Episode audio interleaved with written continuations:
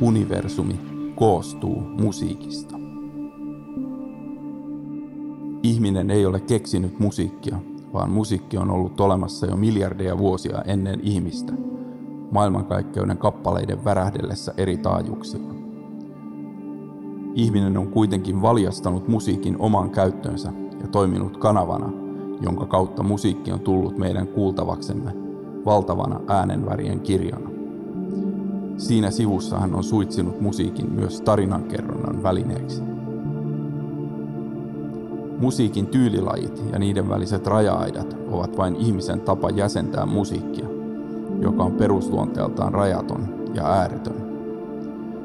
Puritaanit lokeroivat itsensä noiden raja-aitojen muodostamien karsinoiden sisälle. Seikkailijat hyppivät huolettomasti aitojen yli. Tässä podcast-sarjassa tapaamme puritaaneja, seikkailijoita ja kaikkea mahdollista siltä väliltä. Elon merkit musiikin lumoissa on podcast-sarja, jossa keskustelen porilaistaustaisten musiikintekijöiden kanssa musiikista, elämästä. Kukin vieras on valinnut kuultavaksemme yhden oman ja yhden jonkun toisen tekemän kappaleen. Nämä toimivat vapaana virtaavan keskustelun pohjana. Minä olen muusikko, toimittaja Mikko Elo. Tervetuloa tutustumaan Elon merkkeihin ja antautumaan musiikin lumoihin.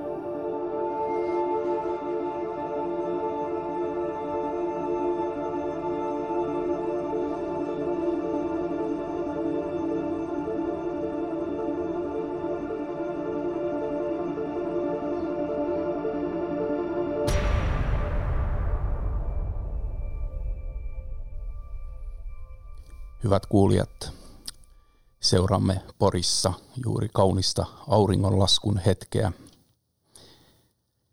Ja mikä olisikaan sopivampi miljöö taas kerran antautua elon merkkien vietäväksi ja musiikin lumoihin.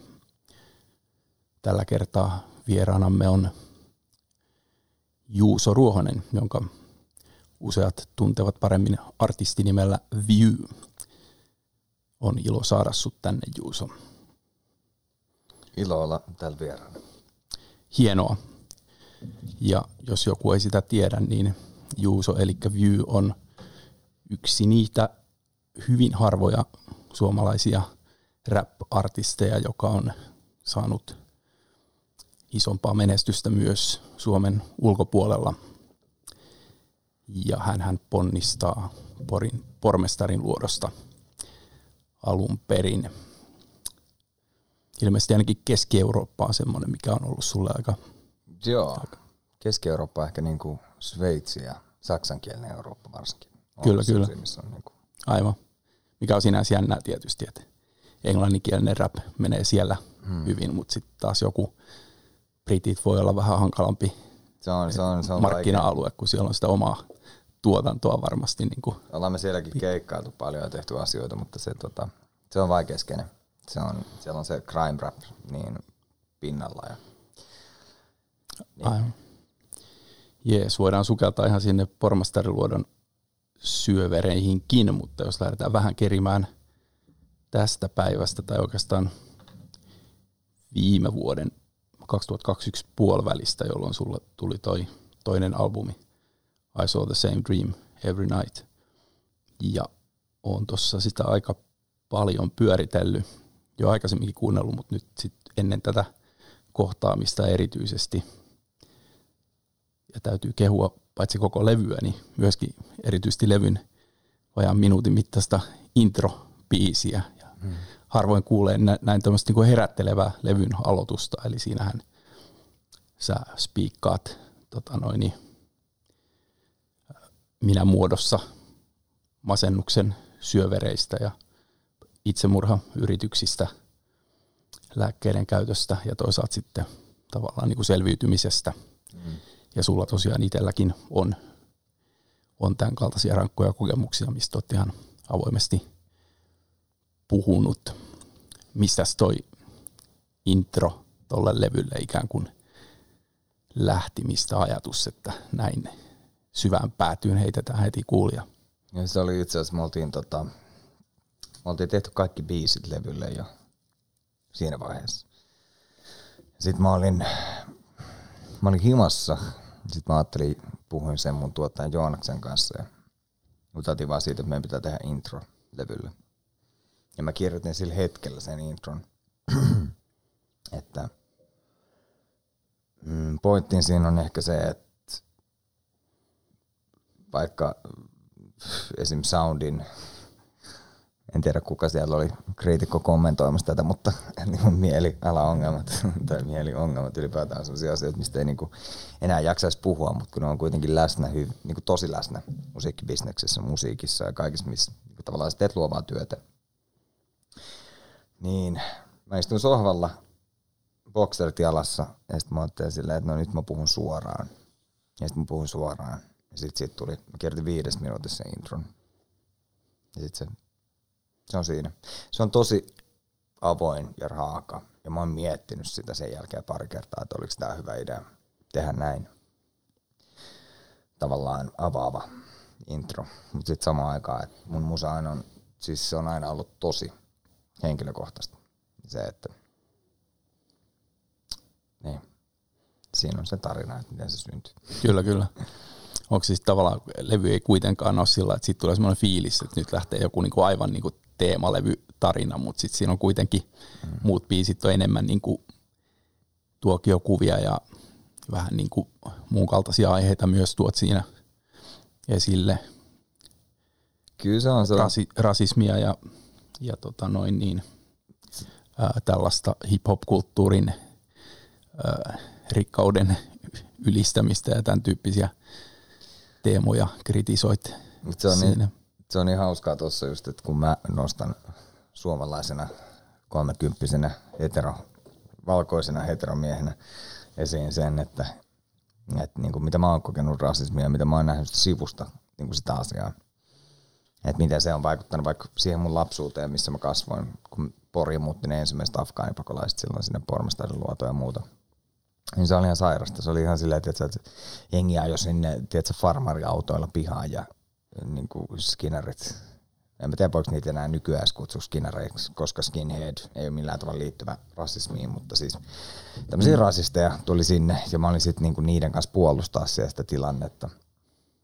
Ja tota, kun mä oon kasvanut siihen, puhutaan, että mä oon ollut 11-12-vuotias, niin se, että kukaan ei nappaa siitä kiinni samalla tavalla, että hei, et, joo, et nyt tämä tyyppi oikeasti puhuu niinku ihmisoikeuksista sun muista, vaan Blueskin biisi, mistä just mä käsittelen näitä asioita, niin äh, kaikki muistaa siitä vaan sen kertsin, miten se droppaa ja mitä siinä on. Et siinä ei niinku tavallaan sen enempää niihin sisältöihin mennä. Mikä on vähän mun mielestä tavallaan oli pettymys mulle. Tavallaan niinku sä sanoma ei ole ihan sellaisenaan sitten niin kuin välittynyt siinä ihmisille vai? Ei. En mä, mä en usko, että se välittyy. Se on ehkä, ehkä myös oletusarvo on se, että mä teen niin kuin enkuksi musiikkia ja muuta. Ja sitten kun mä sanon kerrankin jotain ääneen, mm.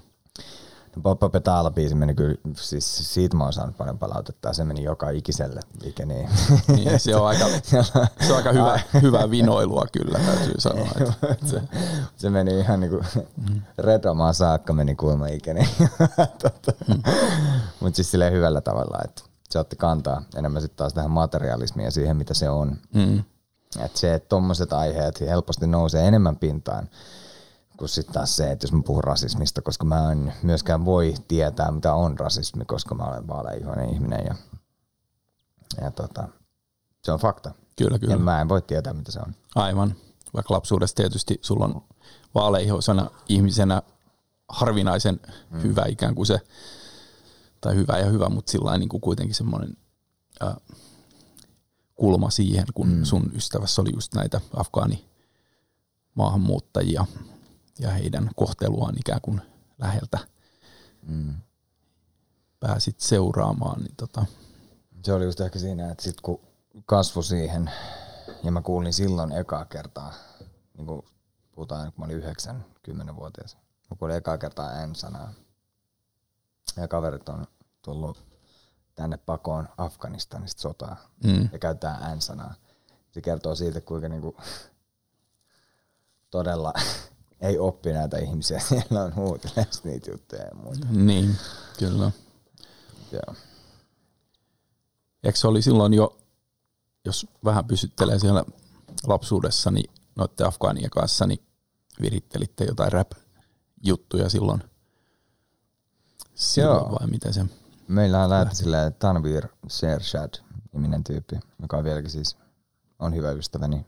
Ei nähty pitkään aikaa, mutta sen kanssa lähdettiin silloin puhumaan.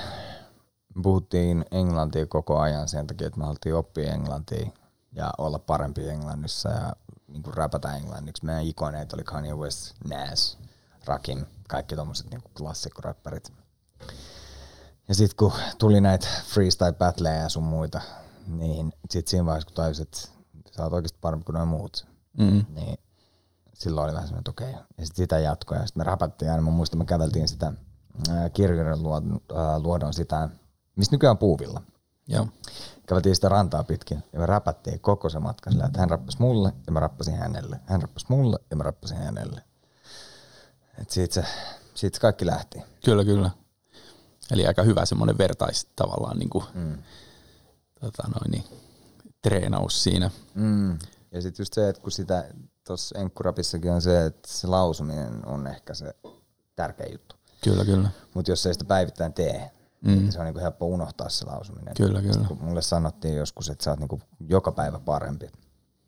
Et jos sä teet vaikka sanotaan nyt viisi vuotta enkkurappia, niin sä rupeat niinku yhtäkkiä olemaan parempi siinä lausumisessa kaikessa muussa. Ja mä en ikinä uskonut tuohon. Mä olin aina silleen, että mä oon nyt parhaimmillani. Ja, Aivan, ja, aivan. Ja, mutta kyllä, mä, kyllä niinku tavallaan nyt musta on tullut kyllä siis paljon parempi lausu. Kyllä. Eli se on ollut niin kuin jatkuvaa tavallaan niin kuin tietä. Mm. Oot vaan jaksanut tehdä ja tehdä. Niin tota, Nimenomaan.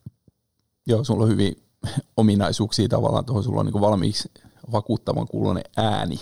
Ja sitten sit on tota toi, tosiaan artikulaatio ja, ja tota noin, niin tekniikka ja myös sitten sanottava on niin kuin sellaista, että sitten tulee semmoinen, niin kuin, tiedätkö, kun kuuntelee sun ja vertaa moneen muuhun, niin tulee semmoinen fiilis, että nytpä tätä oikein niin kuin täytyy kuunnella. Mm. Siis sillain. Ja se on varmaan se, mihin on pyrkinytkin. tuolla- Silloin me ollaan tehty jotain oikein. Aivan, Et se on- kyllä, kyllä. se, että kyllä mä uskon siihen niin kuin, tai yleensä kun lähtee sanottaa biisejä, niin en mä mieti ekana, totta kai tai ekana mä mietin totta kai sitä flowta, että miten se menee siihen. Ja sitten on niin kuin biisejä, esimerkiksi Chardonnay, joka on semmoinen, että se ei tarvii sitä flowta, vaan se tarvii vaan sen niin kuin sanoman.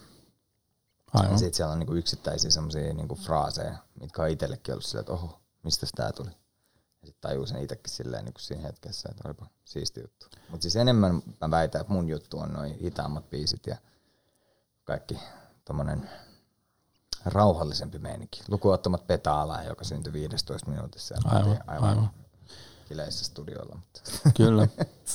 Joo, sulla on ihan niin kuin varhaisimmista jutuista lähtien ollut semmoinen tietty, niin kuin, se sanoisi niin kuin moniin alan tekijöihin verrattuna semmoinen vähän niin kuin mietiskelevä, pohdiskeleva mm. ja pikkusen hitaampi ja semmoinen, niin kuin, miten se sanoisi, niin kuin, Spoke, spoken word. no ehkä sitäkin, joo. joo, joo. Ja sitten niissä biiseissä jollain biitit ja muutkin on sellaisia, että on niin kuin tilaa tavallaan aika paljon enemmän kuin semmoinen täyteen ahdettu, tiedätkö, niin, kuin mikä, mitä on niin kuin paljon myöskin hyvä soundi muuten lähtee tässä pöydä, pöydässä. Että, joo, jossain aikaisemmissa lähetyksissä ollaan tehty jo biiseinä lampuillakin. Että, tota, Oikeesti. mutta, joo, joo. Mutta tota, palataan siihen, jos on tarvetta. Niin, tosiaan niin se tavallaan se tila, mikä niissä on. Ja sit se on niinku hieno, sä oot ottanut myös tuon visuaalisen puolen haltuun, että noi videot on suoranaisia tällaisia vähän niin kuin lyhyt, lyhyt elokuvia sillä että jotenkin tuntuu, että siinä musassa on tilaa myös sille kuvalle Ja sillä lailla se on, enemmän.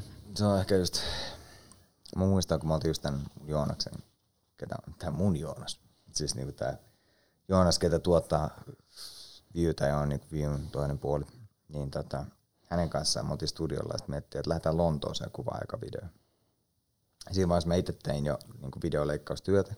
Joonas oli tehnyt siinä vaiheessa, tai voittanut Emma-palkinnon siitä, että hän oli tehnyt Jakeille sen Timantit ikuisia videoja ja muuta. Sitten molemmat teki musiikkivideoita ja muuda, molemmat teki niin kuin musiikkia pelkästä rakkaudesta. Sitten sit tuli semmoinen niin hassu kombo, että sitten sit syntyi tämä view niin kuin itsessään. Ja sen jälkeen me ollaan tehty niin kuin kaikki yhdessä, että se on musiikkivideoista lähtien ihan joka paikkaan, niin kaikki on tehty kimpassa. Ja Joo. Se on hyvä kombo. Tuommoista komboa ei kauhean monella muulla ole. Että se on niinku, se tavallaan meidän rikkaus. Kyllä, kyllä. Niin, että tavallaan se visuaalisuus ja se kaikki on niin kuin hyvin sillain niin kuin lin, linjassa tietyllä mm. tavalla. Kaikki on niinku omissa Tietyllä käsissä. tavalla Se on koko ajan. Kyllä, tärkeää. kyllä. Jees. Toi, toi on mielenkiintoinen tuolta uudelta levyltä on ikään kuin se kuusiminuuttinen Lyhärä. Lyhäri, jossa on ikään kuin pätkiä niin kuin useista biiseistä, mistä toi idea tuli, että se onkin tavallaan, että ei ole mikään yhden biisin musavideo, vaan niin kuin tämmöinen niin kuin kokoava se, idea, kertomus. se idea tuli itse asiassa Sebastian Westerlingiltä, joka on myös mun ystävä, koitti soittaa äsken tuossa bussimatkaa mulle, mutta mä en ehtinyt vastaan. mä nukuin. Okei. Niin.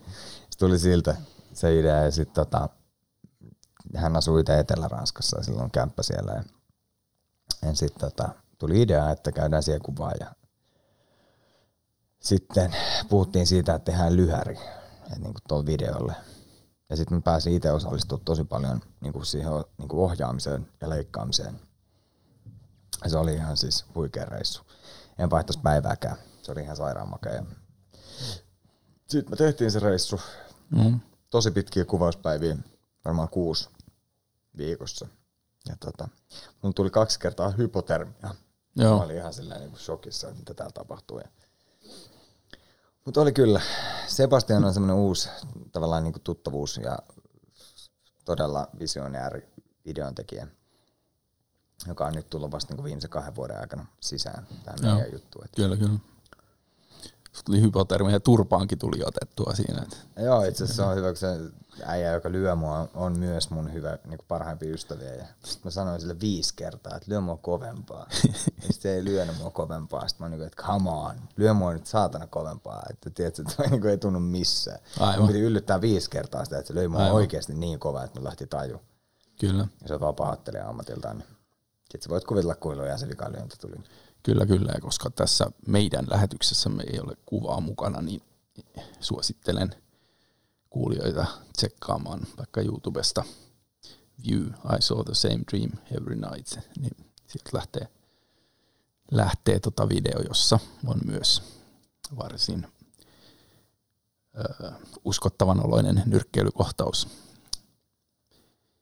Joo, mutta tota tuossa mainitsitkin jo ton Chardonnay-biisin ja tässähän on ideana aina se, että vieras valitsee yhden oman ja yhden jonkun toisen tekemän biisin ja sä valitsit just ton Chardonnayn, joka on siis tuolta uudelta levyltä, jossa on Carmen Rose mukana. Tehdäänkö silleen, että pistetään biisi soimaan ja jutellaan sitten siitä vaikka enemmän. Yes.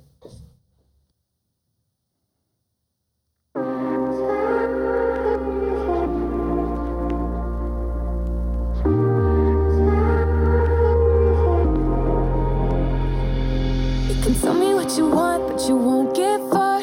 Tell me what you want, what you want. If you give me what you got, then it's not my fault. Give me what you want, what you want. Cause I'm not looking for no lover. Keep it all undercover. What you want, but you won't get far. I don't need no other. You can tell me that I'm not good. You can tell me that I could do better. You can tell me that I'm not you. You can tell me this is 8 Mile and I'm full like Bob Cheddar. You can tell me I'm paranoid. Ink on my skin, only feeling the void. Speeding my coffee out in pink in the flood. Slowly killing the noise. Don't wanna fall, but if I do, it's my choice. I don't want much, I just want all of me. No money talking if all with me. Sure, you don't wanna get involved with me. I'm alone in my laptop and shining. Can we talk like we used to? For the drugs that are just you. I don't wanna talk, I don't wanna be the costume. I don't wanna touch, I don't wanna be in blood too. Tell me what you want, but you won't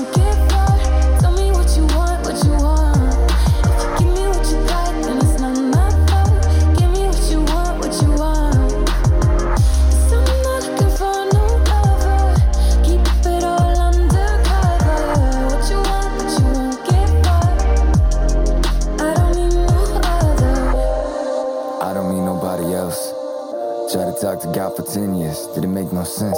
Guess it depends who's talking, no offense. I'm tired of taking nails any sense, flaws hidden in ends. To hell with liquor, to hell with digits, I mean. To hell with figures, to hell with millions, I mean. To hell with biggest, to hell with limits, I've been in hell and bitches with the pills in my seam, I mean. And if you feel like falling, you can with me. Put the motherfuckers down aside from me. Pour another any, any, and it's all on me. Deep in with them coins, so tired of fixed up. Guess a TikTok with Gucci flip flops. All like you want it, ball like you want it. Don't mean I'm a fun it. I'm alone and I want it. You can tell me what you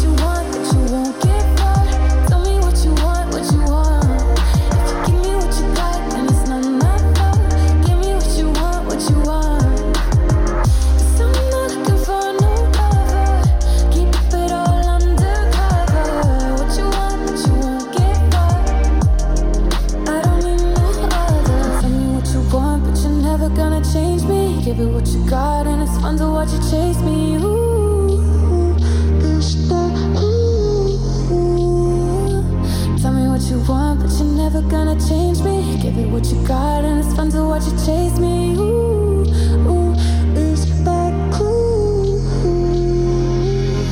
I don't want much, I just want all for me. No money talking if it's all with me. Sure, you don't wanna get involved with me. I'm alone in my life, popping Chardonnay. Can we talk like we used to? Before the drugs started, just you. I don't wanna talk, I don't wanna be the don't wanna touch, I don't wanna be in plus two. Yes, Chardonnay. Öö, ensiksi tuossa on levy, jossa on paljon vaikuttavia kappaleita tämän mukaan lukien, mutta mikäs, kun yksi biisi piti valita, niin miksi sä päädyit tähän juuri nyt? Musta tuntuu, että se on sitä, että toi biisi on ehkä enemmän semmoinen mun isoin muutosvaihe. Mä aina puhun biiseissä niin totuuksia ja sitä, että mitä mä käyn sillä hetkellä läpi. Niin tossa biisissä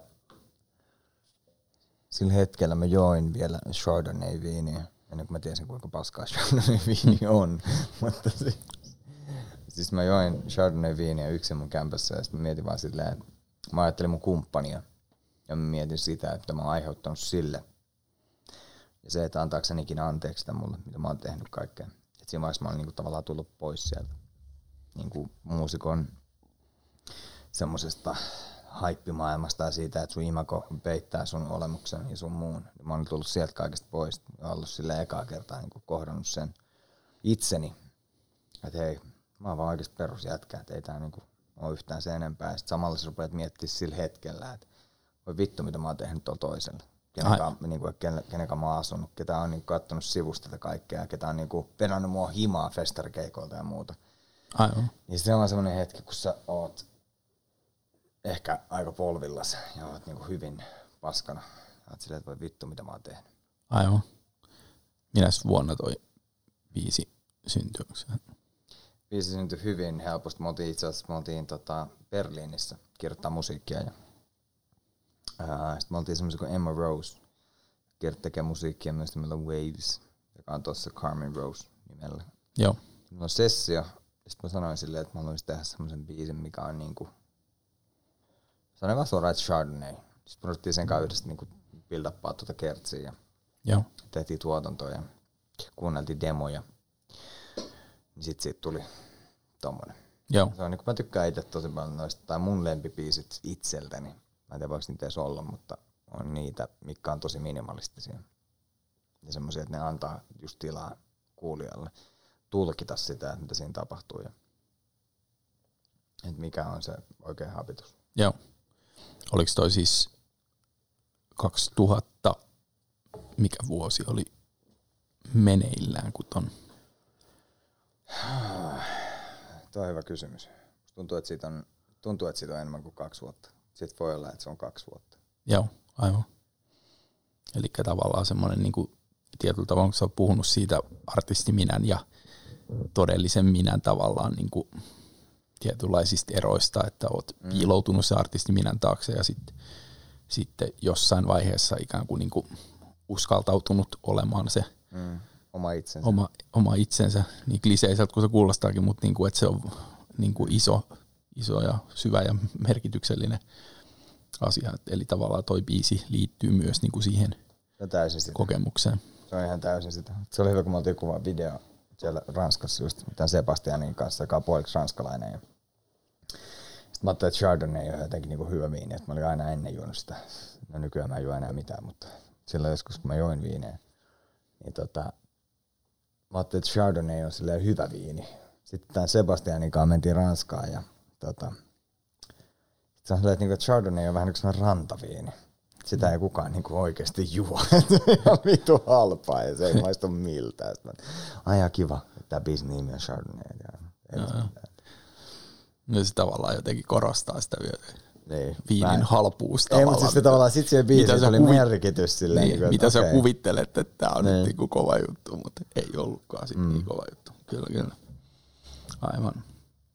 Joo, tuossa on toi, tulee ihan tämmönen, niinku, jos menee ly- lyriikoista hetkeksi tällaiseen niinku musiikilliseen puoleen, niin tuo varsin melodinen biisi, paitsi että on Carmen Rossi ilmaisu, niin myös sullakin on tuolla levyllä aiempaa enemmän tuommoista niinku lauluilmaisua. Onko se ihan harkittu ratkaisu?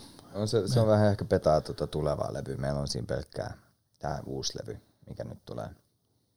Niin tota... Vitsi, mutta eikö me sano se nimi, mutta mä voin.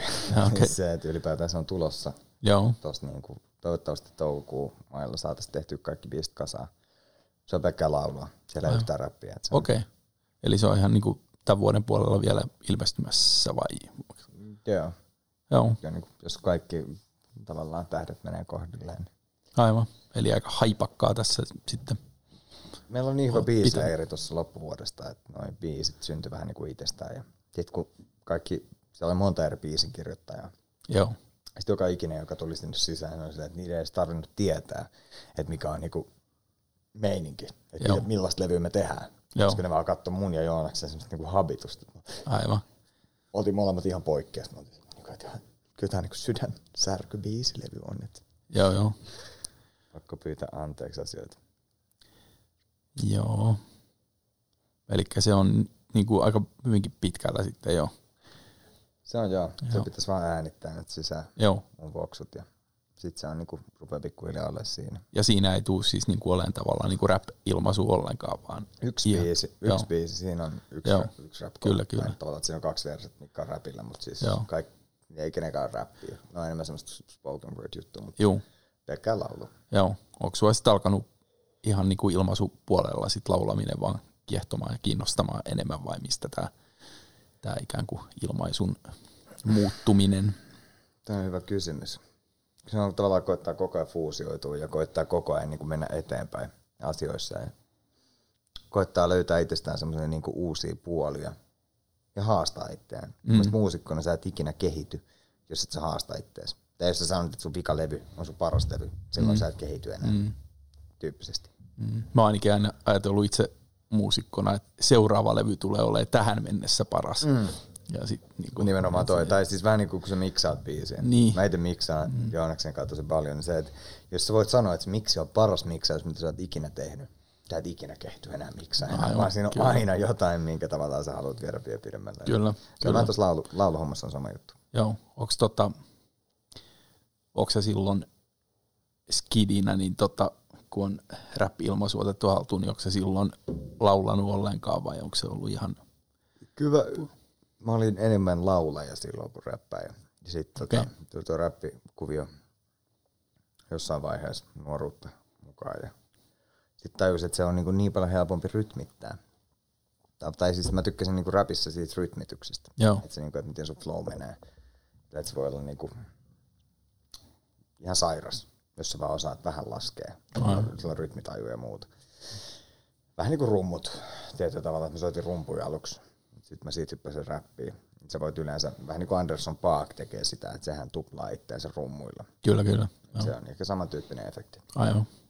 Sanoit, että sä olit enemmän laulaja, mitä sä siis, missä sä lauloit ja mitä sä lauloit silloin. No, mä olin meidän koulun bändissä laulajana. Juu. Mä en tiedä, lasketaanko sitä laulajaksi vielä. Joo. Mutta, siis mä muistan mun ensimmäinen muistikuva siitä, että okei, mun isä, isä on aina laulanut.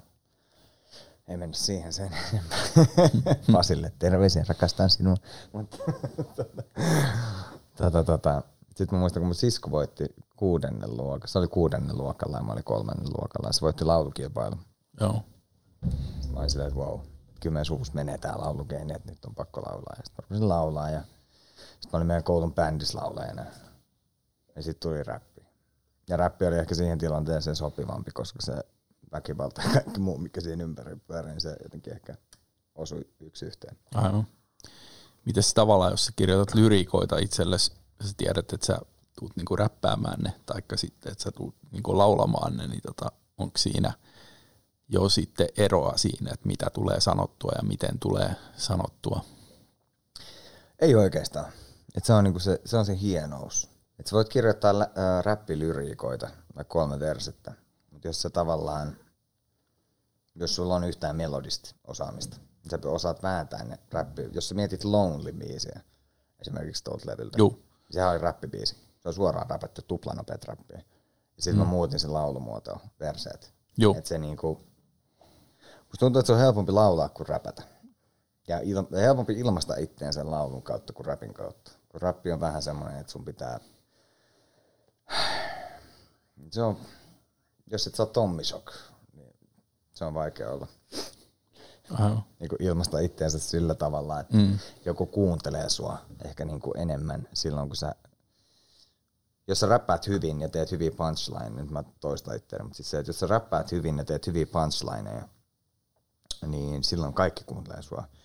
Mutta sitten se, että kun esimerkiksi mä mietin itteeni omaa rappia, niin on se, että mun funktio on se, että to- ö, 50 pinnaa suomalaiset ei taju yhtään, mitä mä sanon. Ja sitten kun mä laulan sen asian ääneen, niin sitten kaikki on silleen, että tää on niin kauniisti sanottu. Aivan. Sitten silleen, että okei. Mm. kyllä, kyllä. Niin mitäs tuossa jotain vähän niin kuin sivulauseessa sanoit sen niin kuin tulevan levyn jostain niin kuin te- teemasta kautta teemoista? Mm, siis se on, se on pelkkää laulua. Joo, on- mutta se on- siis, mut tavallaan siis ne, noi lyrikoiden aiheet. Niin ne käsittelee hyvin paljon niinku semmoista, ei ole yhtään enää semmoista tavallaan melankolista meininkiä, että nyt ollaan niinku menty sen yli. Ja ollaan, se on itse asiassa omistettu mun tulevalle vaimolle, toivottavasti tulevalle vaimolle, mm. levy. Ja toi, tein siitä sen levyn. Se on niinku kauniita biisejä, Aivan. rakkauslauluja. Sehän on varsin, tota noin, kuulostaa ainakin erilaiselta, mitä mm. olet tähän mennessä tehnyt tietyllä tavalla. Varmaan myös aika niin kuin No oli sellainen niin kuin, kasvattava se- kokemus. Niin, kasvattava ja varmaan myös niin kuin hyvin henkilökohtainen, niin kuin sanoit, että aina olet tehnyt hyvin henkilökohtaista musiikkia, niin Mm. nyt myöskin. Mites tota noin, tuossa mainitsit Tommi Shokin, Shokin itse asiassa, ja sä oot kyllä tähän mennessä niin kuin sikäli, sikäli, kun tässä on ollut tämä toisen biisin täysin vapaa valintainen tuota noin niin, osio, niin tota, oot kyllä siinä mielessä aika porilaisesti lähtenyt liikkeelle, että toi valitsemas biisi on Tommi Shokin ja California Keken Unohda se. No siis silloin kun mä aloin räppäämään tai me tehtiin Avalon biisi, ja mä muistan, että mun isoin, tai jokainen muusikko kokee jossain vaiheessa semmoisen niin kuin, että wow-efektin. Mä väitän, että mun isoin wow-efekti oli se, että ää, Tommy Shock, jonka mä tiesin Porista, mutta mä olin vähän ujo sen asian kanssa, että mä haluan lähettää sitä Avalon biisiä kellekään. Joo, Mun tuottaja lähetti sen Tommi Sokille ja Tommi oli silleen, että jumalauta, tää on ihan helvetin kova. Tämä on niin pakko pistää eteenpäin. Sitten se pisti sen paperiteelle ja se pisti sen kaikille muille eteenpäin. Ja, ja sitten Tommi on aina ollut semmoinen, niin kuin, jos miettii porilaisia räppäreitä, niin se on ollut mulle semmoinen tavallaan ikoni siinä mielessä. Ja Tommissa on myös se, että mun mielestä se on vieläkin tänä päivänä yksikään räppäri, siis mä en väitä, mutta siis mä väitän, että yksikään räppäri ei uskaltaisi seisoa senkaan battlessa ja ottaa senkaan niin skabaa siitä, kun se äijä on niin omistautunut siihen juttuun.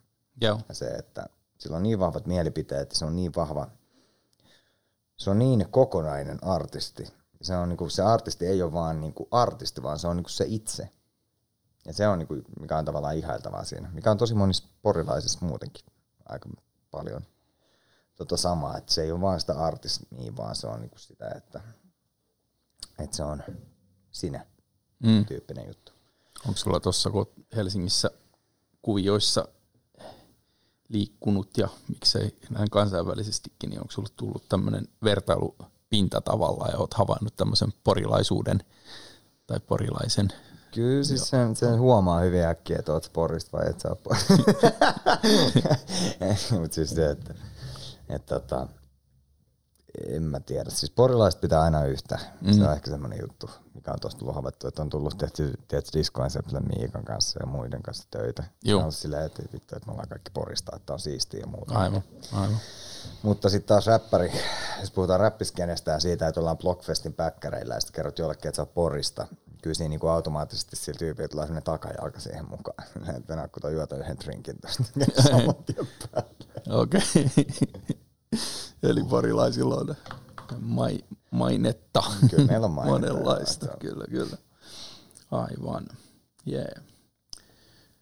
Laitetaan, kun aiheeseen päästiin, niin toi Tommi Shokin ja California Keken unohda se pyörimään. Ja tota, puhutaan sitten lisää syvän päädyn asioista tai mihin päätyyn sitten ollaankaan menossa. Katsotaan, katsotaan.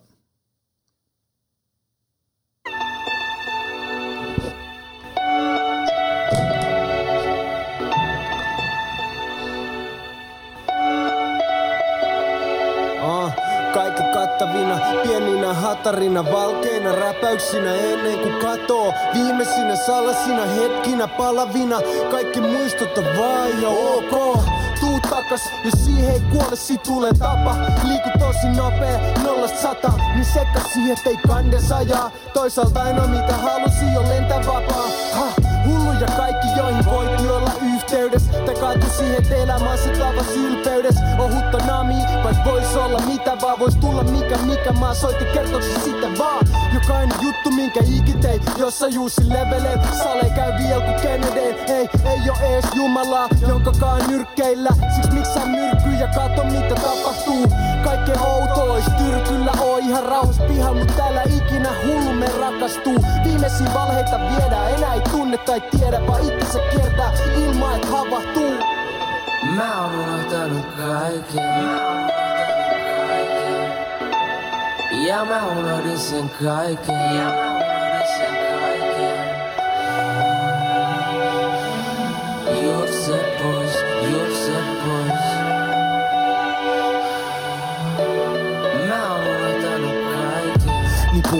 kaikki se puhdisti kaiken sunnisti läpi Miten uudistin. Kaiken turiski Kaimuten koputta puuta vielä. Kuusi alkaa maata vielä.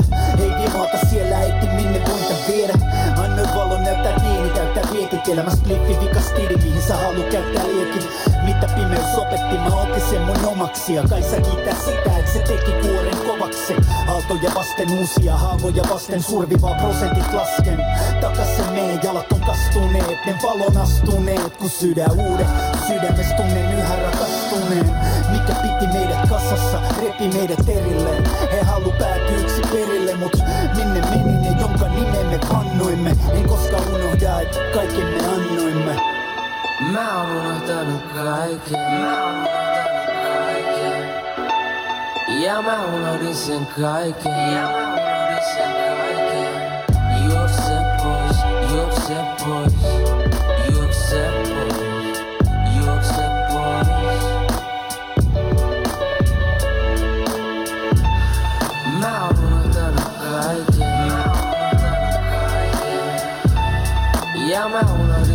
Kaiken. Mä oon unohtanut kaiken.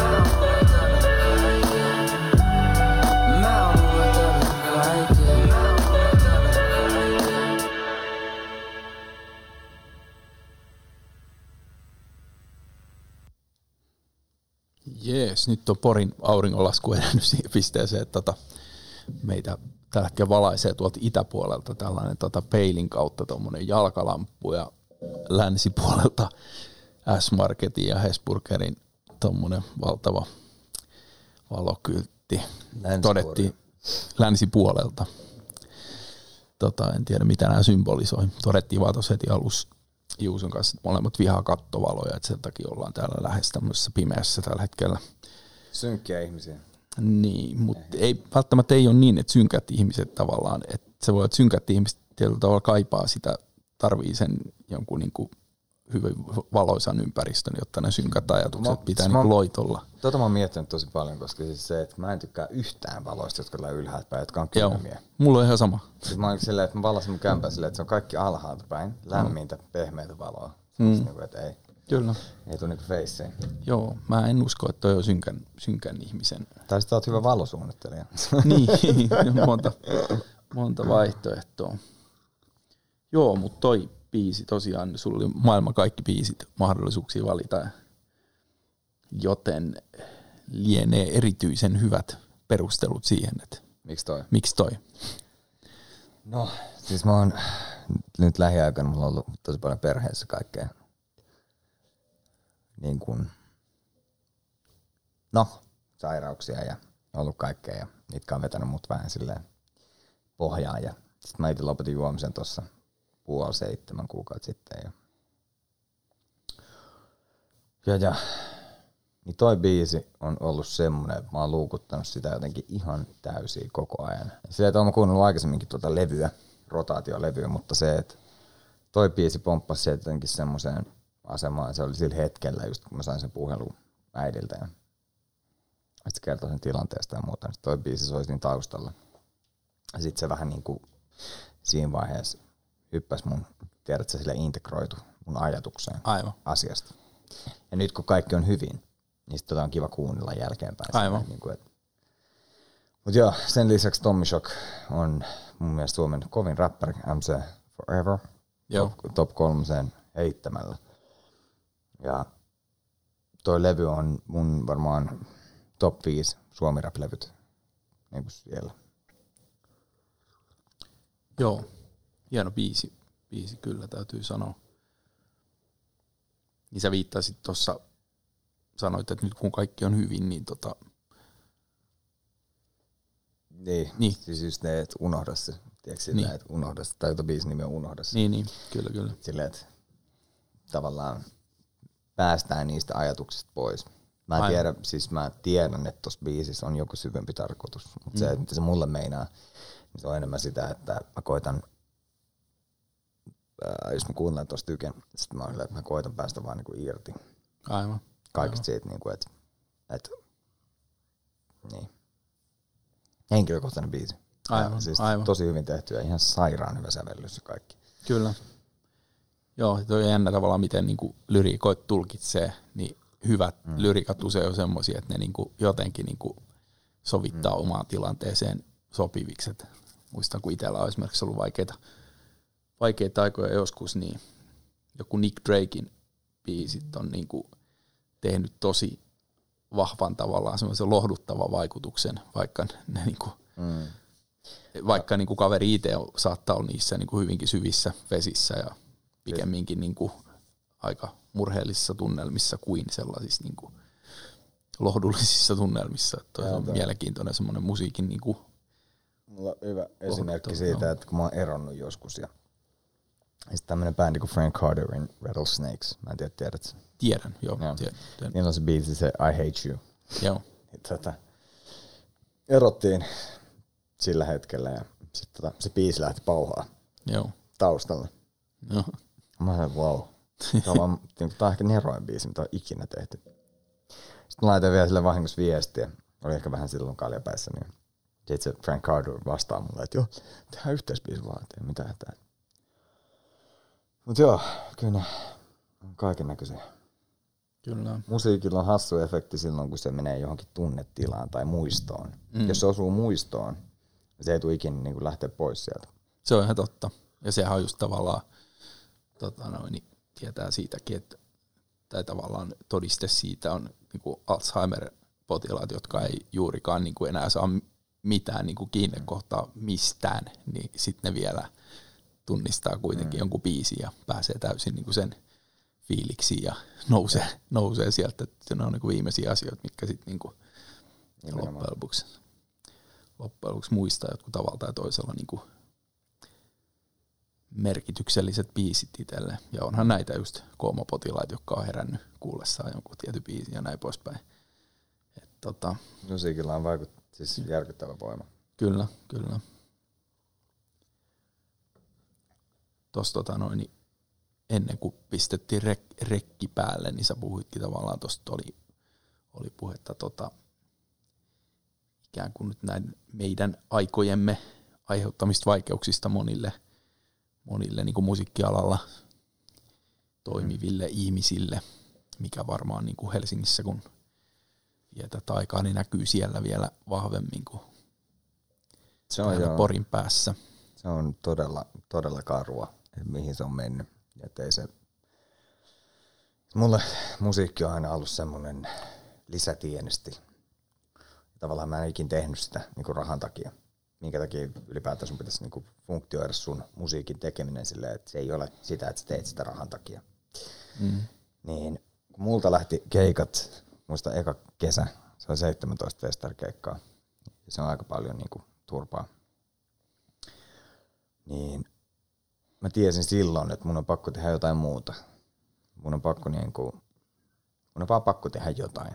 Et mä, voin, mä olin just ostettu kämppä kampista ja puolen miljoonan laina ja sitten oli vaan pakko keksiä jotain. Ja mä tekee niinku spiikkihommia enemmän ja tuppaushommia ja kaikkea muuta. Ja Ralph Laurenilla on ollut edustushommissa ja kaikkea niinku tosi paljon, mitä voi ikinä tehdäkään. Mutta sitten kun on niitä tapauksia, että ei ole mitään työkokemusta näillä muusikoilla, puhun nyt hyvistä ystävistäni, että ei ole niinku työkokemusta eikä ole mitään muutakaan, niin sitten se, että mihin tuo tilanne ajaa ne, kun ei niillä ole työkokemusta, niin niitä viedään työt. Niillä ei ole mitään säästöjä eikä tuloja. Se on karu. Se on ihan tosi hirveätä, että mihin se on mennyt se on niin, niin traagisia ihmiskohtaloita vaatinut, että se on vaikea puhua niistä. Mutta. Kyllä, kyllä. Ja sitten tietysti musiikin sitten tota, IEPllä työskentelevät roadradit ja teknikot niin, ja, ja muut tällaiset. Kun siis mu- pelkästään muusikot ei ole se, mikä kärsii tuossa, mm. vaan siis lavateknikot, just juttelin eilen yhden Aapon kanssa, joka siis rakentaa lavoja työkseen ja tekee tekniikkaa sinne mm. ja muuta, niin siis nehän kärsii tuosta kaikista eniten. Kyllä. Et se, että muusikoiden liksa on se X-liksa siitä keikasta, koska et vetää se, mutta samaan aikaan unohdetaan se koko kulttuuri alla silleen, että hei, täällä on teknikko, täällä on tämä tyyppi, joka rakentaa tämän lavan, täällä on tyyppi, joka purkaa tämän lavan, tai vaikka joku teatteri. Mm. No, teatterissa on sama meininki, niin mm. se, että et on ollut kyllä niin kuin jännittäviä aikoja, ja sitten on, itse luen kiitos ollut siinä asemassa, että pystyy auttaa tiettyjä kavereita ja kun jeesailee niitä eteenpäin, mutta sitten on taas vähän surullisempia kohtaloita ollut tossa. Mm, kyllä, kyllä.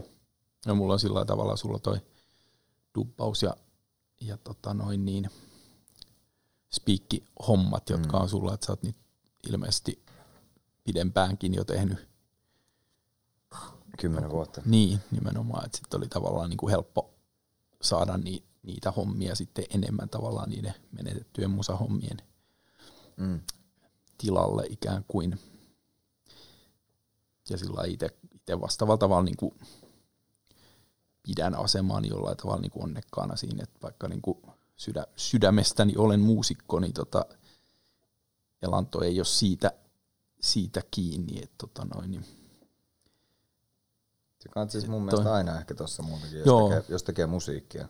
Juu. Niin silleen, että jos sä haluat, tai mikä meillä on ollut alusta saakka, mm. silloin kun me lähdettiin lyömään Avalonia pihalle, niin se, että se, jos se lähtökohta on se, että sä et tee musiikkia rahasta, mm.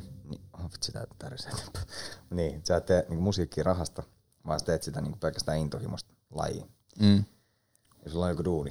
Mulla oli silloin jo spiikkihommat. Mä tiesin, että mä tuun eläin näillä, tää on niin se juttu, mitä mä teen.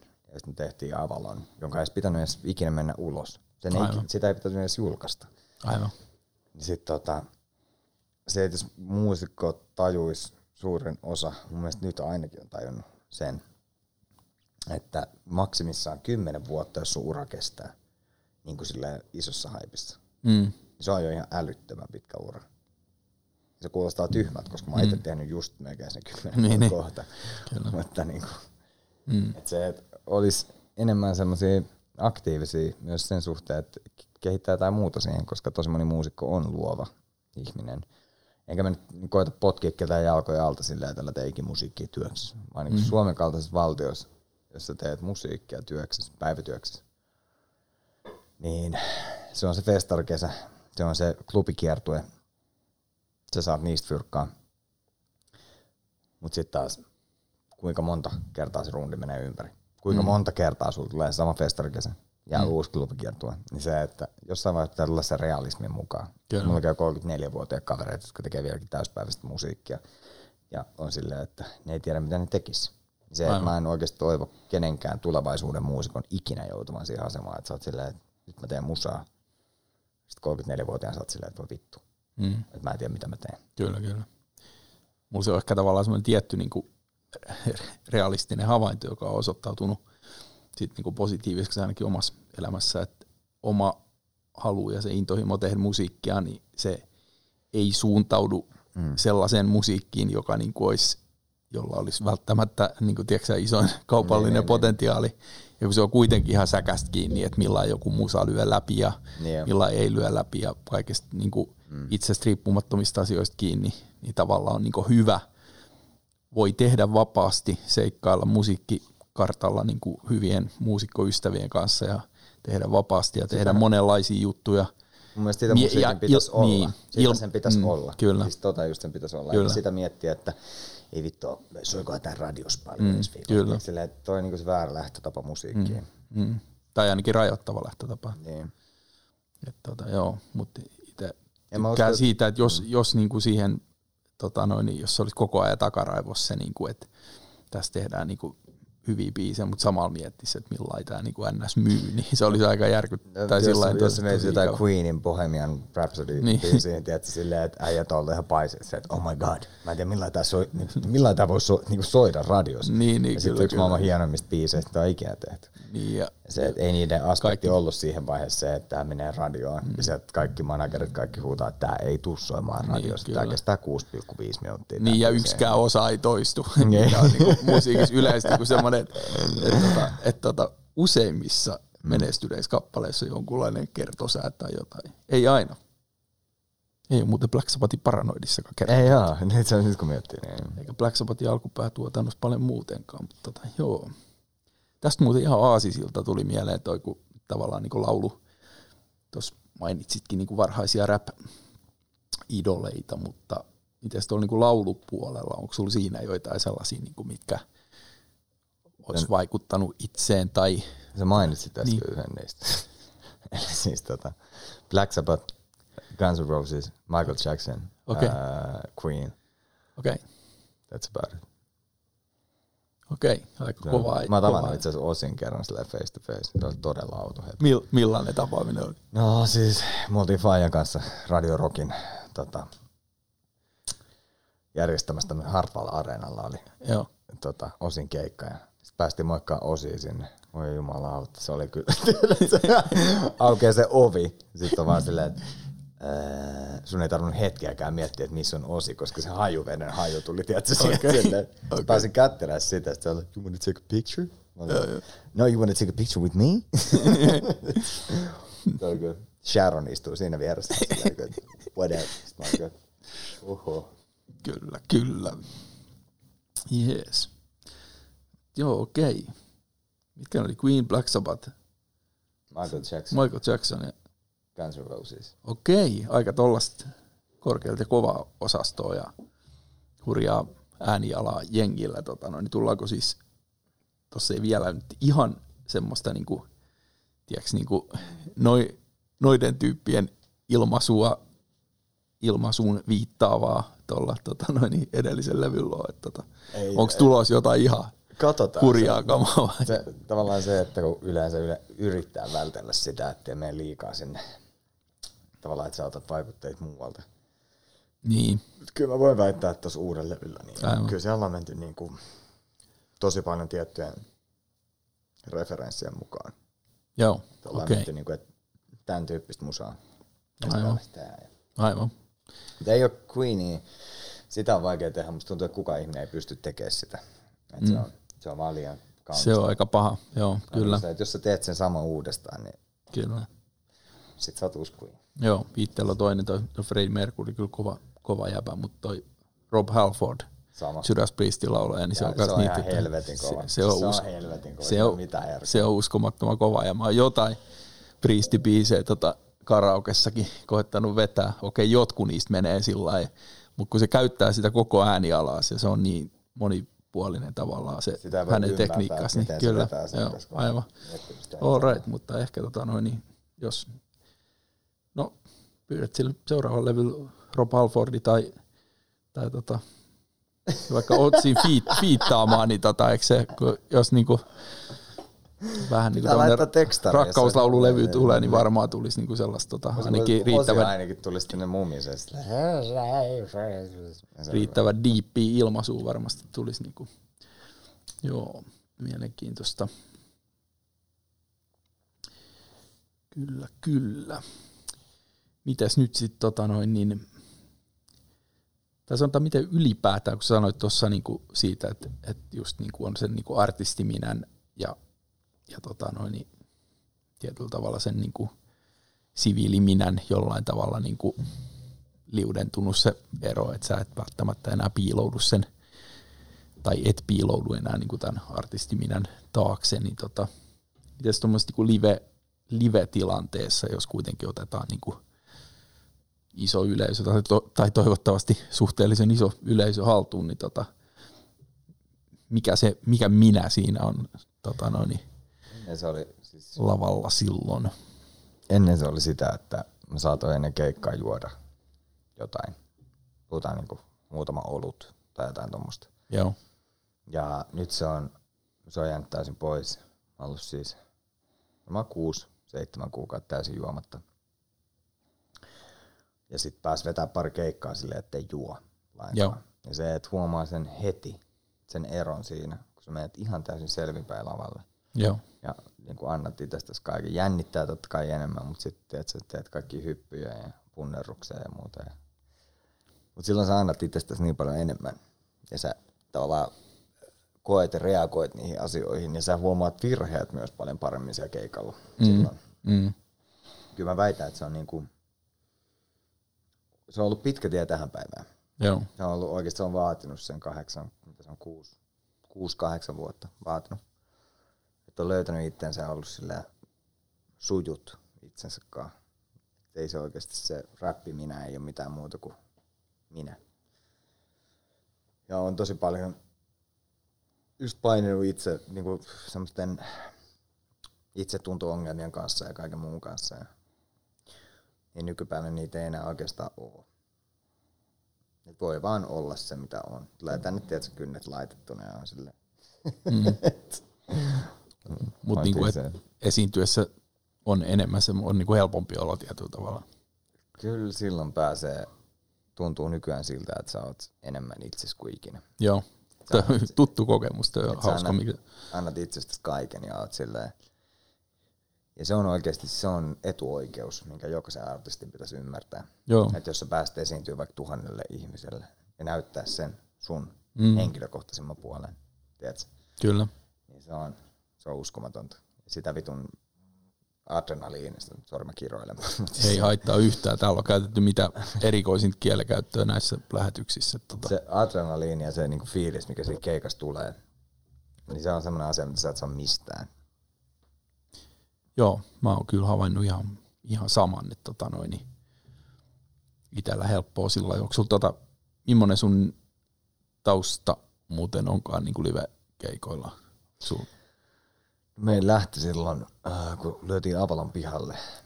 Sitten mulla ei ollut mitään lava, no lava esiintymistä siinä mielessä, että mä olin vetänyt juontokeikkoja ja jotain muita silloin ja Joo. laulanut bändissä, mutta that's it. Mutta sitten mä vuoden panttasin sitä, joo, että mä en esiinny. aivan. Mä olin ihan silleen, että en mä, mä en pysty esiintymään. Joo. Mun itsetunto on niin paskana tällä hetkellä, että mm. keskiväkeä masennus ja kaikkea. Ja sitten tota, sit me vedettiin meidän eka keikka, se oli Helsingin kuudennen linjalla, se oli loppuun myyty. Ja tota, Se oli ihan kauheata. Se oli aivan hirveä kokemus. Ei siis silleen, kuin siis, nyt se olisi hieno kokemus, mutta silloin se oli hirveä kokemus. Joo. Kun 450 ihmistä rynniä sieltä ovesta läpi ja siinä mahtuu 300 ihmistä. Aivan. Oh voi. Onko teillä niinku kahden hengen Joo. se live? Joo. Joo. Onko edelleen? Ei, nyt on Jonne. Joo. Jonne Eli teitä on niinku messi, joo. Kolme. Aivan. Meitä on kolme, joo. Kyllä, kyllä. Joo, itse huomannut sen, kun tosiaan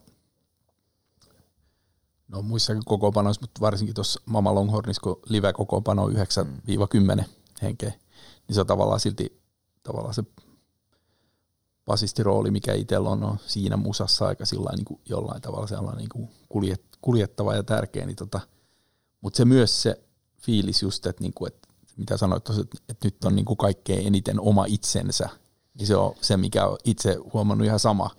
Ehkä se kuvaa sitä, että mä oon niin sitten taas tämmöisissä niin perussosiaalisissa tilanteissa, niin tavallaan vaikka mua monet varmaan pitää aika sosiaalisena ihmisenä, niin on kuitenkin niin semmoinen, että, että siinä on niin joku semmoinen jännite. Tiedätkö, että kun niin puhuu, ihmisten, puhuu ihmisten kanssa, niin se ei ole vaan yksinkertaisesti yhtä luontevaa kuin se, että soittaa, Joo, ei se on soittaa aivan ihmisten täysin. kanssa. Mullakin on on- siis mun tyttöystävä, kun se näki mut ekaa kertaa lavalla. Se on vaan silleen, että mitä helvettiä. Joo, aivan, aivan. Mutta se on kyllä hieno kokemus. Eikä tarvi olla niitä tuhattakaan ihmistä, että niin. joskus pienemmätkin. Se, että pääsee soittamaan, niin se on niinku se. Niin, kyllä, kyllä. Ja sitten tavallaan se tietty intimiteetti, mikä sitten taas on sellaisessa niinku pienemmille yleisösoittamisissa. Mutta tota, silloinkin siinä on kuitenkin se, että se on joku semmoinen vuorovaikutus, mikä siinä on olemassa. Että se ei, ole niinku, se ei ihan treenikämpällä saa sitä fipaa, kun ei ole ketään muut kuulemassa, paitsi huomata. Mä oon tehnyt itse sitä, että jos me ollaan treenikämpällä, niin sitten löytyy, että se in päälle ja silmät kiinni. Sitten vetää sen keikan silmät kiinni ja ajattelee, että se on niinku, Aivan, se keikka on siinä. aivan. Meillä on käynyt myös tämmöinen hauska juttu, että me oltiin äh, Sveitsissä vetää rundia. Ja sitten tota, missä se oli Genevassa. Piti olla keikka.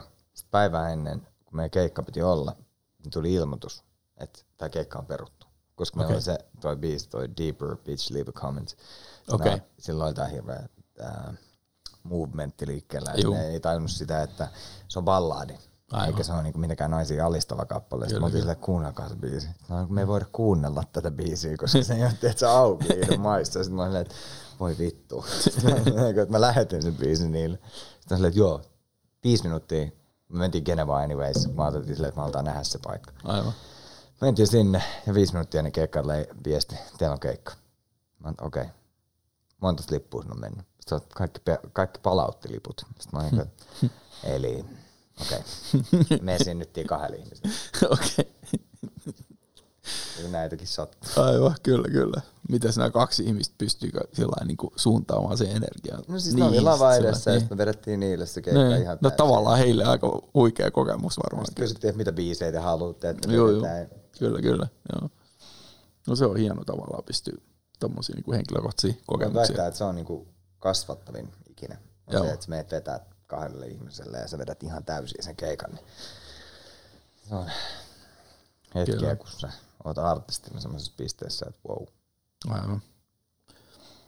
Onko muita tavallaan tuolta, niin kuin jos sä vertaat vaikka suomalaisia yleisöjä tuommoisiin niin keski-eurooppalaisiin, niin onko jotain sellaisia niin kuin merkittäviä eroja, että miten niin kuin jengi ottaa vastaan sun musiikkis? no me oltiin just Narvassa keikalla, tästä joku neljä kuukautta. Joo, Se on ihan siinä Venäjän rajalla. joo, tiedän. Joo. Sitten tota, siinä tuli pitkästä aikaa se efekti, minkä mä olin unohtanut ihan täysin, on se, että ne jengi oikeasti osaa sanat ulkoa. Mun ei tarvinnut itse vetää versetta, vaan ne veti sen niinku mun puolesta. Suomessa taas on tietyt biisit, jotka on semmosia, että jengi osaa.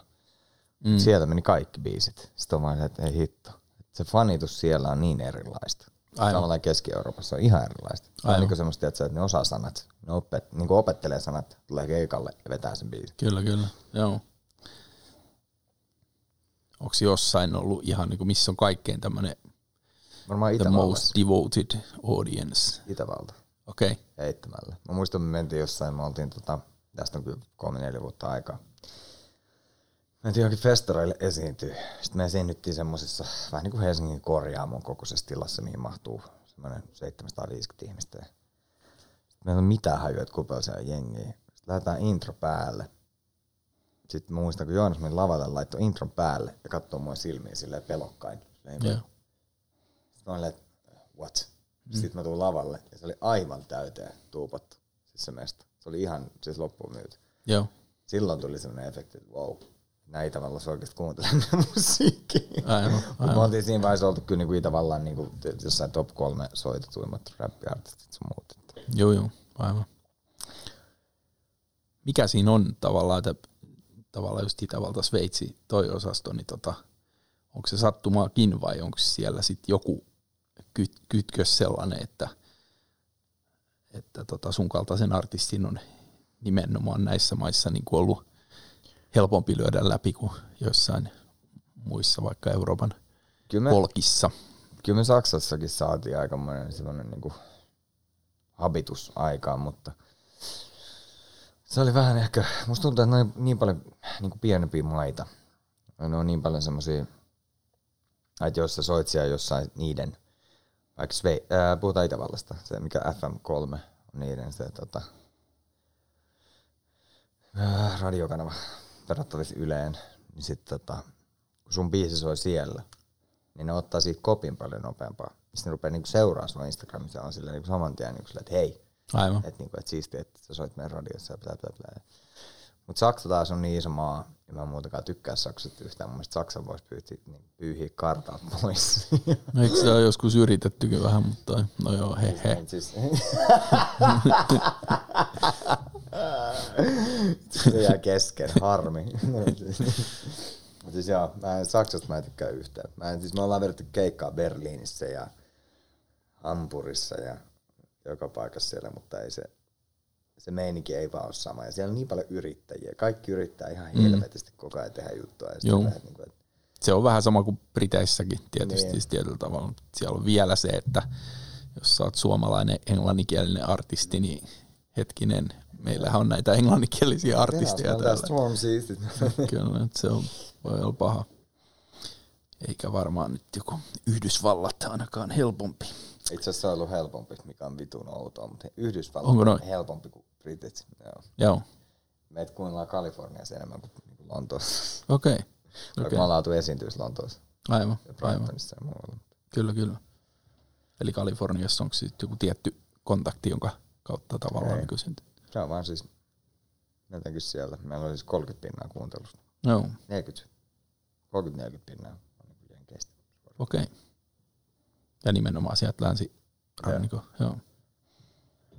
Mielenkiintoista tuokin, kyllä. Tästähän voisi tehdä tämmöisen, tämä alkaa kuulijalle helvetin mielenkiintoista tämmöistä, niin kuin, että tehdään vähän tilastoa näiden maiden, niin piirrellään jotain käyriä tuohon ja näin poispäin. Pitäisikö me vielä kerran hypätä siinä syvää päätyy? Tai en tiedä. Mitä mieltä sä itse oot? Mistä me vielä ei olla puhuttu? Tai mistä meidän pitäisi puhua vielä enemmän? Mä en oikein tiedä. Mulla oli hirveästi mielipiteet ennen tätä haastattelua. mutta Nyt tää on jotenkin tosi mennyt semmoisen hyvä flowlla. Ja sitten mm. mä oon niinku koettanut miettiä, että mistä sitä voisi puhua. Mutta samaan aikaan kun tajuu sen, että kaikki, jos puhutaan koronasta tai puhutaan mm. musiikista ylipäätään, ne on niin tiedätkö, läpikoluttuja juttuja ja Kyllä. joka ikinen tietää, mitä se on tehnyt kulttuurialalle. Kyllä. Se, ei mun mielestä se on turha keskustelu. Kyllä, kyllä. Mut on tossa kaiken näköistä. Kyllä. Et se, että ehkä yleinen mielenterveys musiikkialalla voisi olla semmoinen, mikä olisi kiin- kiinnostava keskustelu Mm. avata. Mutta sitten olla semmoinen keskustelu, että siitä ei ikinä pääse. Niinku. Aivan. Me ollaan täällä yhdeksältä vielä. Et se ei- Aivan. Onks siitä sun mielestä alettu jonkun verran puhumaan vai onko se ihan Ei. niin kuin vielä semmoinen? Joo, ei, aivan. ei, Kyllä, kyllä. ei siitä puhuta. Ja sitten Aivan. se, että kun siitä ei puhuta, sen eteen ei tehdä mitään. Ja sitten se, että jätkät masentuu ja Mm. on tuo ihan paskana ja tekee mitä tekee. Niin, niin. Rupea nimeä ketään artisteja. tai Niin, niin kuitenkin. Se, että Kyllä, kyllä. se on ehkä semmoinen asia, mihin mun mielestä, se on vähän niin kuin jos sä oot töissä jossain, tiedätkö? Jos mm. sä olisit vaikka tuossa Tikkulassa töissä, kyllä sun pomo jos se näkee, että sä oot masentunut, Mm. niin se ohjaa sut työterveydenhuoltoon. Niin musiikkialalle ei ole semmoista, Aivan. ei siellä ole semmoista käsitettä. Niinpä. Että, niinku, että hei, että okei, toi jätkä voi vitu huonosti, että pistää sen nyt hoitoon. Mm. Niin se on vähän semmoinen surullinen. Mutta taas, it is what it is. Asiat on paremmin kuitenkin kuin 20-luvulla, että ei siitä pääse mihinkään. Aivan. Eipä siinä. Niinpä. Pitäisikö lopuksi ihan, että jos tämä keskustelu aihe ikään kuin kuitataan tämä sillä, että tästä tullaan puhumaan, koska kyllähän tuossa nyt alkanut olemaan ole jopa niin kuin, tiedätkö, urheilussakin se on vähän sama sillä, että ei juurikaan puhuta, mutta Mä nyt uskon, on tietyt niin kuin urheilijat tullut näiden, näidenkin ongelmien kanssa, niin kuin tämän kaltaisten ongelmien kanssa esiin, että tota, se on varmaan niin kuin, kuitenkin, kun mielenterveysongelmista ollaan alettu yleisesti puhun jonkun verran avoimemmin ja enemmän, niin pikkuhiljaa nekin niin kuin, elämän saarekkeet, jotka on vähän, niin- joissa ne on vielä vähän niin kuin tabuja, niin tota, eiköhän niin jossain vaiheessa tuu vähän niin kuin yleiseen Kyllä mä keskusteluun myöskin, kyllä. Jaksaisin uskoa kanssa tuohon, tai mä toivon sitä ja sit mä tavallaan just mä olen kävelevä esimerkki siitä, että, että mitä se voi pahimmillaan olla. Mä oon itse käynyt sen läpi ja nähnyt sen niin kuin syvän päädyn ja lyhistynyt lavalle ja ollut sillä todella syvässä päädyssä. Kyllä, kyllä. Ja kukaan siinä vaiheessa ei puuttunut asiaan ennen kuin sit se meni niin kuin liian pitkälle. Aivan. Et se, että mulla on siinä vaiheessa kuitenkin niinku manageri ja levyyhtiö ja kaikkea muuta. Ja Aivan. se on semmoinen asia, mistä pitäisi oikeasti puhua enemmän ja heti, kun Kyllä. mennään musiikkialalle, niin saman tien Niin, niin, kortti se on- esiin silleen, että hei, nyt varo tätä, varo Mm. tätä, että älä Aivan. ainakaan tee näin. Kyllä, Mieluummin kyllä. kuntosalille. Kyllä. Se nopea puuttuminen kuitenkin, niin kuin, sillä pystyy ehkäisemään aika moni. Mm. Mutta sä oot myös elävä esimerkki siitä, että sä oot kuitenkin selvinnyt siitä Vai sitten. kiitos. sitten että tota, Pari mutkaa matkassa, mutta kyllä, mutta mut hienoa tavallaan, että tässä saadaan tällainen niin kuin rohkaiseva tota noin, niin, että tavallaan vaikka, vaikka mm. olisi aika siellä syvässä päädyssäkin, niin siitä on, siltäkin on, on niin kuin edellytykset olemassa, kunhan avun, avun tietysti saa. se on kaikilla muilla ei ole sitä mahdollisuutta. Niinpä. Kaikilla muilla ei ole sitä niinku mahdollisuutta nimenomaan, että kauhean moni ei olisi tullut sieltä takaisin. Aivan. Sitten se Aivan. olisi jäänyt taas semmoiseksi traagiseksi ihmiskohtaloksi. Mm. Et se, että pystyisi sen välttämään, Kyllä. se olisi kiva. Mä sanoisin, että mennään ihan lopuksi vielä pieni, pieneksi hetkeksi tota, sinne pormestariluotoon ja saat siellä sun tota, noin, afgaani ystävien kanssa ja tota, noin, niin niitä yhden kaverin kanssa teillä oli sit, alkoi tää niinku rap, keskinäinen niinku rap Mm. touhu siellä, niin tota, oliko se niinku, miltä, se räppääminen silloin niinku aluksi tuntui? Oliko, niinku, oliko sulla heti semmoinen olo, että tää on niinku semmoista hommaa, että tätä sä haluat tehdä? Ne mä siis opettelin ensiksi kaikkien muiden, kaikkien muiden räppäreiden niin verseet ulkoa. Joo, Ja sitten tämä Tanvir, joka oli tota, muutti sitten jossain vaiheessa Helsinkiin, niin hän oli aina mua tosi paljon parempi. joo. Olette oot- sama ikäisiä? Ää, hän oli mua kaksi vuotta vanhempi. Joo, Sitten mä ajattelin, että jossain vaiheessa, että vitsi, mun on pakko skarppaa. Ja aina ollut vähän semmoinen kilpailu. Ja sitten tota, sit se tuli jossain vaiheessa takas niinku Poriin ja oli taisi olla Porin jatsit. Rapattiin tuossa kadulla. Käveltiin edes takas. Sitten mä tajusin silleen, että okei nyt. Nyt mä osaan sylkeä. Silleen niinku, kyllä se niin kauan meni. Ja se ehkä vaatii myös semmoisen aina. Ja se on mitä sä teet, että sulla on joku sua parempi. Ja sit sä otat siitä niinku kimmokkeen ja oot silleen, että ei hitto, on pakko olla parempi kuin toi. Jos sulla on yhtään niinku sellainen kilpailu henkinen ihminen. Mutta siis mun ekat lyriikat, en tiedä, onko mä ikinä edes kirjoittanut niitä ylös. En mä nykyäänkään, jos mä teen biisin, niin en mä edes kirjoita niitä ylös. okei. Okay. Mä teen vaan niitä päässä ne. Heitän tavallaan silleen, niin, sekuntikohtaisesti. About. Joo, Ei ole kirjoitettu kyllä ylös. aivan. Äänitätkö sä sitten jonkun demoversion? Niin kuin, Ei vaan se menee suoraan, siis lähdetään vetämään niinku aivan. Pitkään päätyy. About. Mites tää sun afgaani taustainen kaveri, niin onko se räpännyt vielä vai onko se... No ei, Joo. se mua harmittaakin. Ehkä, Mä oon ehkä sitä jäi harmittaa se, kun sä ohitit sen niin No ei, jossain sit se, oli, se oli hyvin mahdollista, koska mä muistan, kun meillä oli Helsingissä vielä, niin kun me käytiin siellä tota, Helsingin kirjastolla. Me käytiin siellä äänittelemään kaikkia juttuja ja silloin me vielä räpättiin. Ja me asuttiin molemmat Helsingissä tässä vaiheessa. Ja sit se vaan jotenkin jäi. Ja sit mä innostuin siitä vähän liikaa. Mä rupesin tuottaa. Mä olin koko ajan läppärisyydessä, kun oli Logic, tiedätkö? Joo. Mä niin käytin sitä ja oli silleen, että joo, tää menee näin ja näin. Teen biittejä. Räppäilin ja sitten mä tein mun ekat verseet. Ja sitten se Tanvir sanoi, että nämä on helvetin hyvät. Sitten mä olin, että okei. Okay. Ehkä ne on hyvät. Sitten mä soitin ne mun kavereille ekaa kertaa. Mä en ole ikinä kertonut kellekään. Mä räppään niin ensinnäkään tässä vaiheessa. Mä olin 18-19-vuotias, sitten mä soitan niitä demoja jengille ja kaikkea sillä, mitä helvettiä, että sä räppäät. Mut joo. Semmoinen.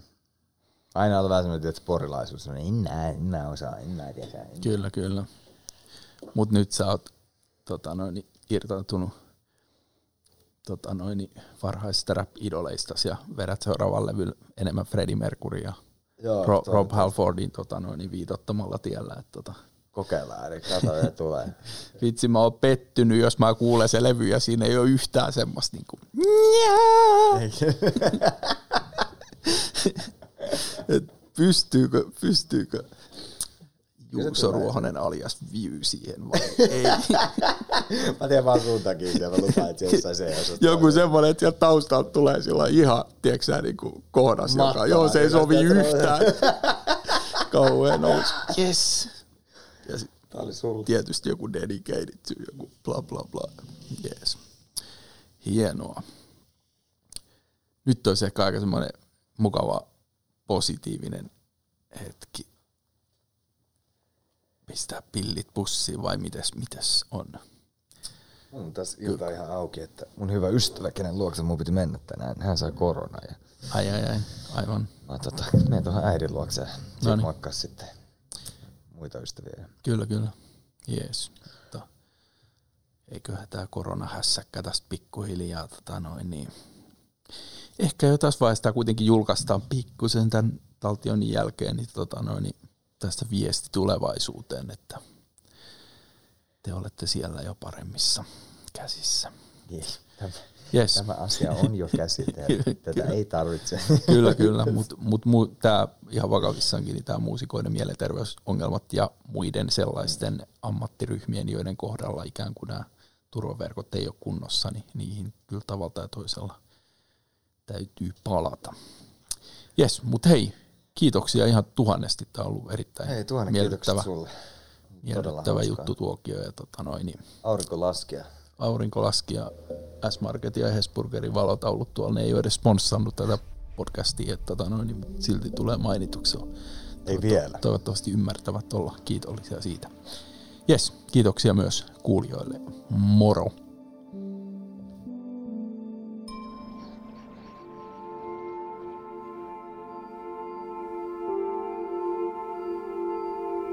Kiitos, kun olet kuunnellut Elon merkit musiikin lumoissa podcastia, jonka on tuottanut luova toimisto Ensemble. Toivottavasti seuraat jatkossakin podcastiamme, josta julkaistaan uusi jakso viikon välein. Löydät Elon merkit Facebookista, Instagramista sekä osoitteesta elonmerkit.fi.